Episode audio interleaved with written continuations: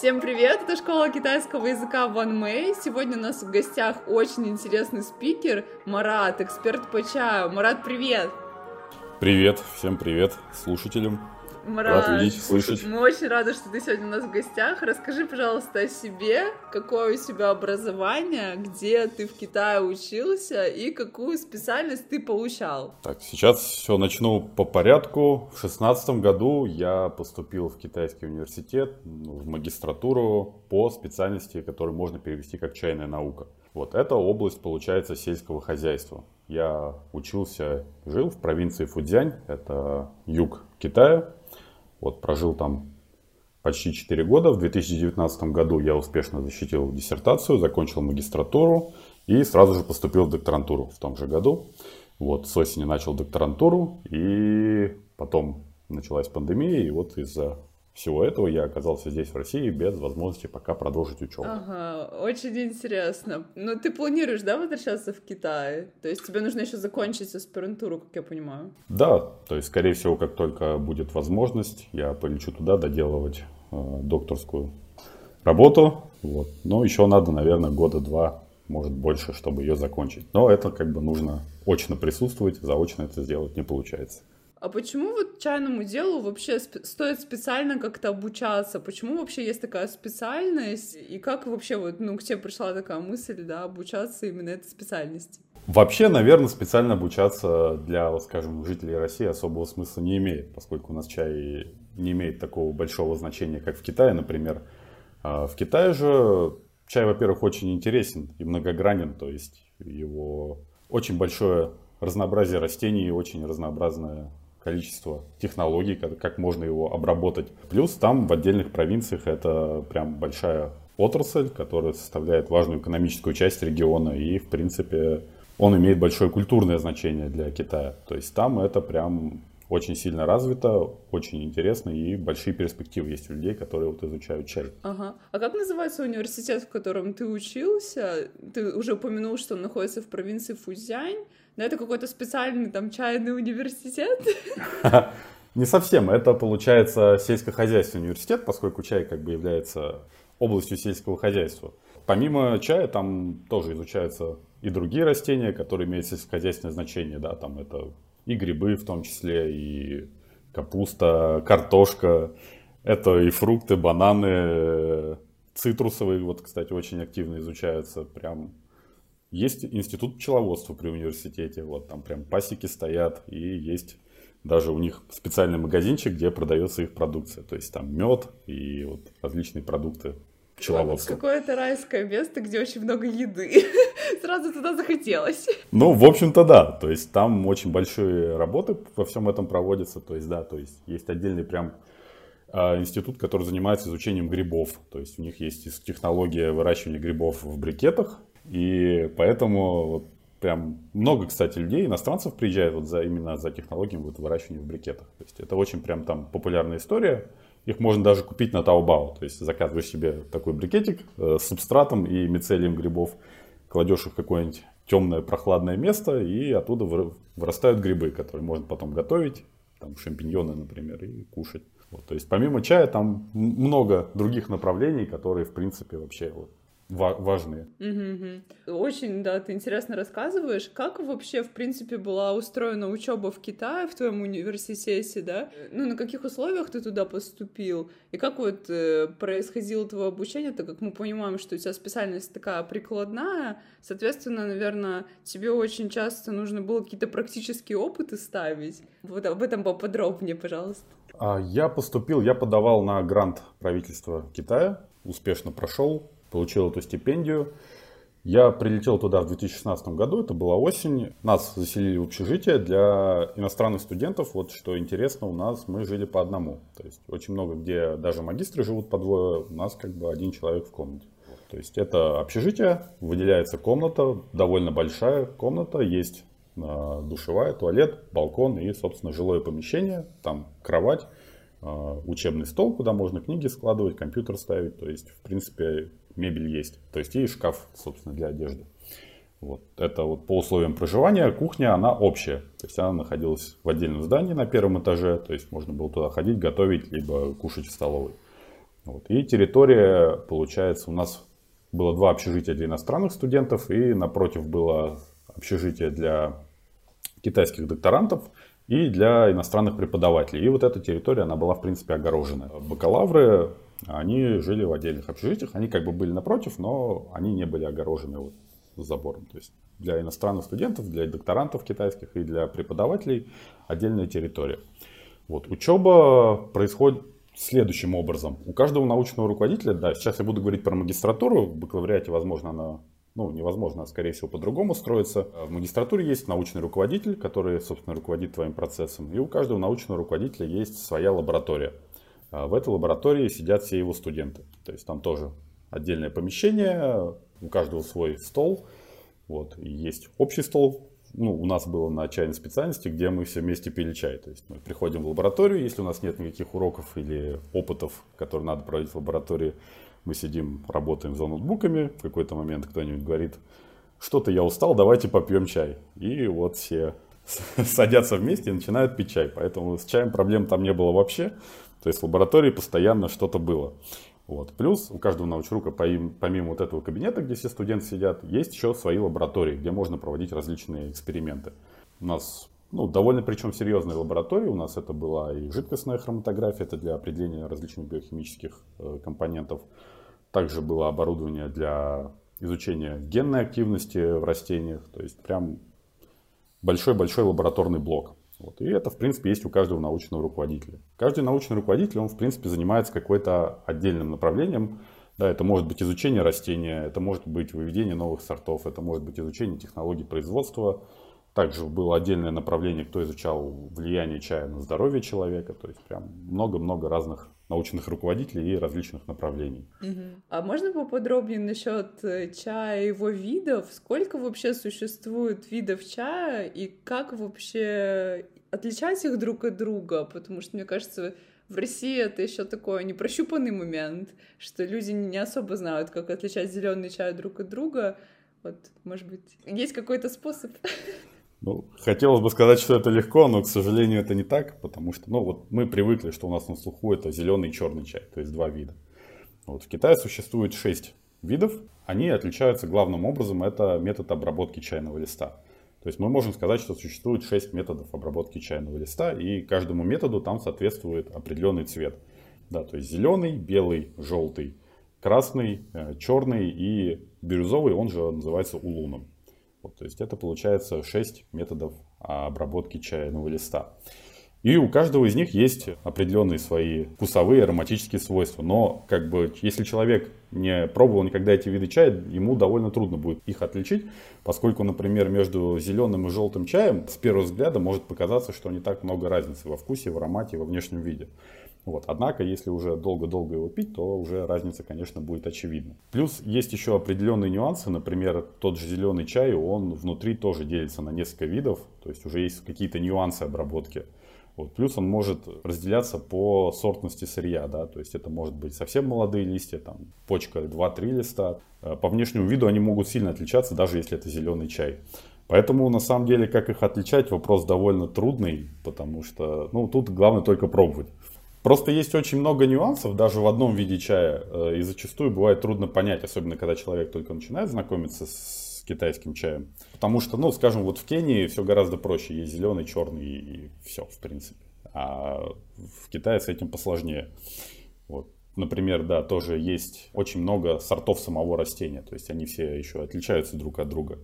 Поэтому там порождает, соответственно, громадное множество различных китайских названий, хотя по факту это, ну вот если знать китайский, конечно, это все гораздо проще. Ага, я понимаю, да. А если уже существует такое большое количество различных видов чая, да, и вообще, в принципе, сортов чая, есть ли какая-то возможность вот для студентов, которые обучаются на данном э, направлении, найти что-то новое? То есть, например, условно говоря, ты изучаешь чайное дело, ты находишь свой какой-то чай, он еще его еще никто не пробовал, еще никто не знает про его вкус, аромат, цвет и так далее.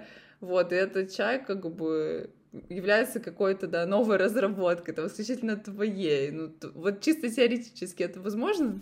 Это возможно в двух направлениях, поскольку есть Еще, скажем так, много в Китае, тоже на юге, например, в или особенно в провинции Юнань, очень много мест, куда вообще, в принципе, человек с трудом проходит, поскольку там непроходимые джунгли. Вот. Плюс местные, может, и ходят, но, как бы, допустим, ученые еще до туда не добрались. И там могут расти, в принципе, какие-то индивидуальные растения, которые вот еще обладают какими-то определенными свойствами. Вот. И они еще не найдены. Либо они используются местными, но, как бы, допустим, до науки они еще не дошли. Вот. Есть, в принципе, не сам чай, а близкородственные ему растения, они тоже принадлежат роду камелии. Вот, например, Фудзиане, по-моему, это было в 2019 году, они нашли близкородственное чай растение, и оно оказалось с очень малым содержанием кофеина, естественно, то есть без вмешательства человека. И они, собственно, хотят это растение сейчас использовать в селекции, чтобы скрестить с чайным растением и получить как бы декофеинизированный чай. То есть для людей, у кого проблемы с переносимостью кофеина, например. И получится, что вот они нашли такое растение, и уже можно его использовать в создании каких-то гибридных растений. Вот, это первый момент. Второй момент, что человек может вывести сам сорт. Да, то есть как это происходит? Например, у нас есть какое-нибудь ароматное растение, есть растение, которое, ну, грубо говоря, хорошо устойчивое к холоду. Мы можем их скрестить, получить потомство, и спустя какое-то время, потому что семенам тоже надо прорасти, проанализировать получившееся потомство, и какое-то из растений, вероятно всего, будет обладать каким-то общим признаком. То есть оно будет и ароматное, и устойчивое к холоду. Потом мы можем назвать этот сорт своим именем и посадить где-нибудь там, где чай трудно растет, и уже там изготавливать какой-нибудь интересный, ароматный, вкусный чай. Но это очень длительный процесс, поскольку там на выведение одного сорта ну, лет порядка 15 нужно. То есть это, в принципе, в основном занимаются научные руководители, а чем занимаются студенты, поскольку время их учебы ограничено, это магистратура 3 года и докторантура 4 года, они могут анализировать какие-то свойства этого растения, нового полученного. Вот такое, да, очень часто встречается. А когда ты был в Китае, да, вот э, обучался чайному делу, мы уже тут начали говорить про исследования и места, mm-hmm. до которых не добраться. Ездил ли ты в какие-то чайные экспедиции интересные для того, чтобы провести именно какое-то практическое исследование? А, да. То есть моя магистрская работа, она как раз была связана вот с сортовым разнообразием растений. Это был один из экспериментов. Вот. Оно не совсем было в диком месте. У нас, так скажем, при научных исследовательских институтах есть экспериментальные плантации, вот, на которых растут растения вообще с разных регионов Китая. То есть там можно встретить растения из провинции Юнань, из провинции Гуандун. То есть они все растут в одном месте, в одних условиях. И, соответственно, поскольку условия у них одни, то есть почва одна, климат один, место одно, мы можем анализировать на какое-то там, допустим, биохимическое разнообразие, смотреть, в чем разница. Вот. Но как не по учебе, я был в различных местах и видел всякие дикорастущие растения. Это тоже интересное, так скажем, зрелище. И вот местные жители очень часто тоже делают из дикорастущих растений чай, и он сильно отличается от того, что вот мы привыкли к коммерческому, например, чаю. Ага. А бывало ли ты в каких-нибудь экспедициях, ну, в другую страну, например, не по территории Китая, да, ездить и исследовать mm-hmm. чайные плантации? Может быть, ты куда-то выезжал за пределы Китая, чтобы узнать о э, чайных, ну, таких местах, да, уже другой с какой-то страны. Потому что, мне кажется, чай — это история такая не только про Китай, да, но еще и про другие страны, естественно. Вот, поэтому, ну, с точки зрения такой вот, э, так скажем, исследовательской э, практики, бывал ли ты еще где-то помимо Китая? Да, вот самый крайний раз это был Вьетнам, как раз, собственно, как я оказался и в России. Вот, поскольку 18-19 год я был занят написанием диссертации и, собственно, проведением экспериментов, написанием диссертации. Когда я ее защитил на новогодних каникулах, получается, 20 год был празднование китайского Нового года, я подумал, что охота справить его где-нибудь не в Китае, поскольку предыдущий год я провел полностью там, мне хотелось ездить посмотреть что-то еще. И я, собственно, поехал во Вьетнам. Вот, то есть это тоже очень интересная территория в плане чая. Наверное, чай здесь можно разделить на три категории. То есть первое это то, что вот устраивали французы в начале 20 века. Они сделали очень крупные плантации зеленого чая.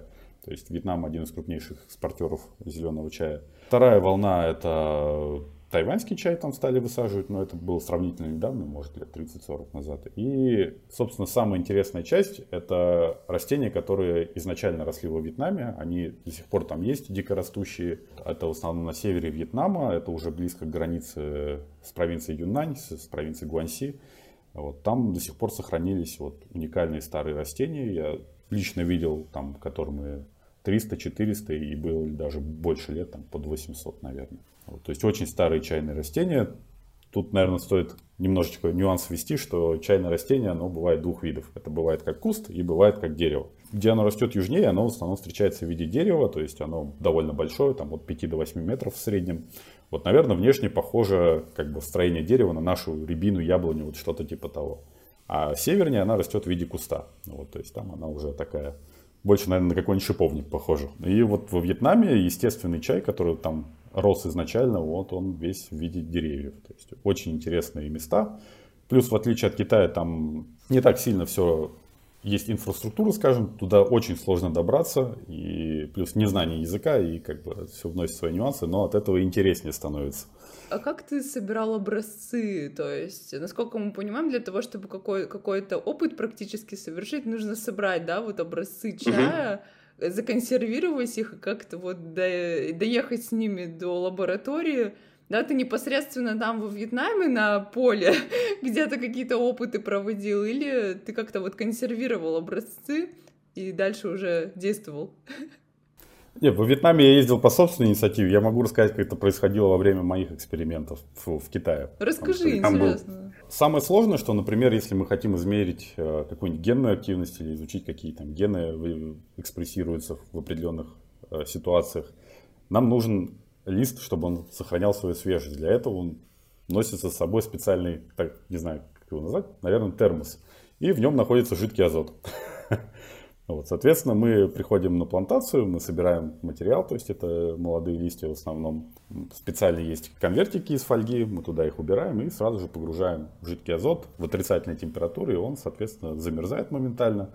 И уже потом мы доставляем его в лабораторию, где мы можем потом его достать, и у нас есть короткий промежуток времени, который мы можем использовать эти образцы и провести какие-то опыты с ним. Угу.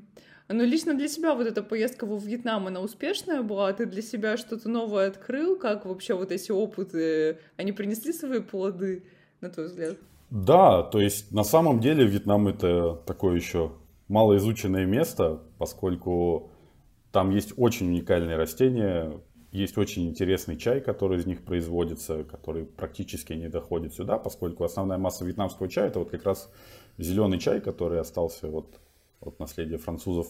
Он довольно простой, поскольку массовое производство, но вот тот чай, который дикорастущий, он по-своему уникален. Есть очень интересные растения, и из них делают тоже сорта растений. Вот так что я думаю, там много чего можно интересного найти, но проблема больше в логистике, как туда добраться, как все это привезти. Но, но там Надо ехать много второй интересного. раз. И да. третий, и четвертый. Ну, будем ждать открытия границ, поэтому я думаю, можно даже будет делать какие-нибудь чайные туры по диким местам Вьетнама. Вау, очень круто, ребята, посмотрите, можно будет к Марату записаться на чайный тур, вообще круто. Да, там помимо чая, на самом деле, много чего можно интересного посмотреть, поскольку вот этот север Вьетнама, он очень такой горный, красивый, и там много таких мест, где можно покататься и на мотоцикле, и просто походить, то есть прям класс. О, очень здорово.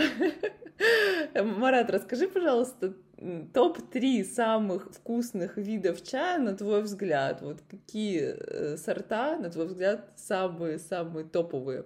Ну, возможно, я буду не совсем объективен, поскольку я жил в провинции Фудзянь. Для меня самыми такими являются фудзянские улуны. Категория чая улун, вот, она для меня, наверное, самая такая, поскольку в каком-то смысле это вот квинтэссенция того, что можно сделать с чайным листом. Это очень сложный технологический цикл, это очень интересные растения, то есть они по-своему уникальные. То есть вот это вот все порождает прям уникальный вкус и аромат. Ну, наверное, если топ, то это вот северо-фудзянские улуны, они у нас чаще всего известны как дахунпао. Вот там их тоже на самом деле очень много разных. Наверное, самый такой любимый. Вообще, в принципе, категория улунов. Потом, наверное, южно-фудзянский и, собственно, гуандунские улуны из соседней провинции. Вот, то есть это вот, наверное, мои любимые чаи. Топ-3 улунов. Да. А, слушай, расскажи, пожалуйста, какой цикл, ну вот если коротко, да, э, ты сказал, что сложный какой-то цикл для того, чтобы приготовить э, чай улун, вот сам этот лист, можешь нам угу. поэтапно как-то, может, коротенько объяснить, что, что нужно делать с листом чая, чтобы получился в конце улун чая? Ну, самое сложное, сначала надо его собрать. Потом мы привозим этот лист, поскольку лист мы только что собрали, он еще очень упругий. И то есть, чтобы проводить к ним какие-то операции, надо сделать так, чтобы он стал чуть мягче. Для этого его обычно производят такой технологический этап, как завяливание. То есть его раскладывают на земле или в бамбуковых матах под солнцем. Соответственно, воздействие температуры солнечного света размягчает чайный лист, то есть он теряет давление внутри и становится более податливым. Вот. Затем его переносят в прохладное помещение, то есть это тоже для него своего рода такой стресс, на который он реагирует, выделяя определенные вещества. Потом происходит самый важный для улунов технологический этап. Э, эти листья, их кладут в большой бамбуковый мат и начинают встряхивать. Все это приводит к частичному повреждению листа и к активации определенных реакций в листе, которые тоже начинают формировать вкус и аромат. И все это происходит в основном в течение ночи, это порядка 8 часов. То есть лист собирают, завяливают, потом вот в течение ночи его встряхивают, дают отдохнуть, встряхивают, дают отдохнуть. Вот, то есть это уже вот несколько, там 8 часов примерно. То есть это все разнится, конечно. Потом надо как-то этой реакции выключить, поэтому идет температурная обработка, чтобы зафиксировать все, что есть в листе, что уже образовалось. Потом, соответственно, поскольку лист довольно большой, надо ему придать форму. В зависимости от типа луна это может происходить по-разному, но в основном это скручивание, и он тогда становится такой более скрученный, компактный, и потом уже его, собственно, высушивают, и в соответствии с того, какой тип луна мы делаем, уже дальше могут быть какие-то другие технологические операции. Это может быть как и пропекание на углях, что характерно для Духумпао, как и скручивание специальной ткани, что характерно для южно-фудзианских улунов, для тайваньских тоже. То есть там есть тоже определенные различия. Но это как в общих чертах. То есть там есть очень много нюансов, которые характерны для определенного региона, для определенного сорта растений. Но все это, в принципе, продолжается, наверное, ну, примерно около суток, может быть, даже больше. Все это зависит от погоды, от влажности, от температуры, то есть очень много нюансов. А вот в университете на своей специальности ты пробовал сам изготавливать чай? То есть там предоставляется такая возможность э, студентам делать чай? Да, но в основном этим занимаются бакалавры, то есть тот, кто на бакалавриате. Вот я, поскольку любопытный человек, э, я ходил везде и всех спрашивал. Вот я подружился с преподавателем. У нас при университете есть э, чайная гора, то есть там есть плантация, где растет различные сорта чайных растений, и есть свой чайный завод, где, в принципе, студенты учатся делать чай. Они учатся делать как и традиционный, то есть посредством рук и какого-то минимального оборудования, так уже более современные какие-то методы производства. У нас есть целая фабрика, то есть там технологический цикл полностью, то есть ты можешь просто загрузить чайное сырье, задать какую-то про- программу и, собственно, так уже изготавливается чай. Просто получаешь конечный продукт. Вот. И, соответственно, я подружился с преподавателем и вот когда бакалавры ходили делать какой-то вид чая, я вместе с ними шел и тоже делал. То практически все виды чаев я там ну, научился изготавливать. То есть есть такая возможность, есть возможность изготавливать улуны, зеленые чаи и, и так далее. Мне кажется, это, Был такой это, это просто супер, что есть такая возможность, так как через такую практику ты реальный навык получаешь, и реальный чай по итогу свой, да, ты как бы его сам сделал это что-то твое очень э, здорово, когда видишь итоговый результат. А чем ты сейчас занимаешься? У тебя как-то твоя деятельность, она соприкасается с Китаем, э, чаем? В общем-то, да. То есть, наверное, чай теперь стал основным видом деятельности, поскольку я здесь. То есть сейчас есть два таких крупных направления. Первое это, собственно, продажа китайского чая, поскольку специальность она очень интересная, и люди, которые там учатся, они тоже так или иначе связаны с чаем, поэтому очень много знакомых, кто производит чай, там, чьи семьи делают чай. Плюс сам я много где ездил, много с кем знакомился также, поэтому вот. Плюс есть опять-таки системное понимание того, какой чай хороший, какой плохой. То есть вот так что одна, один из видов деятельности это, собственно, продажа китайского чая вот, от друзей, знакомых и мест, где я был сам. Это вот первый момент. Второй момент это образовательный проект. У нас свой сайт uh, tscience.ru, то есть чайная наука, где я просто публикую какие-то статьи, которые затрагивают ту или иную сферу чайного производства. Да. То есть это может быть какие-то чаеводческие моменты, как выращивать чай, вот, это может быть какие-то моменты, связанные с оценкой качества. То есть, ну и снимаю периодически всякие ролики на YouTube, тоже образовательные. Вот два таких основных направления. О, это просто супер, что ты делишься своими знаниями в этой области, так как она очень редкая с другими людьми.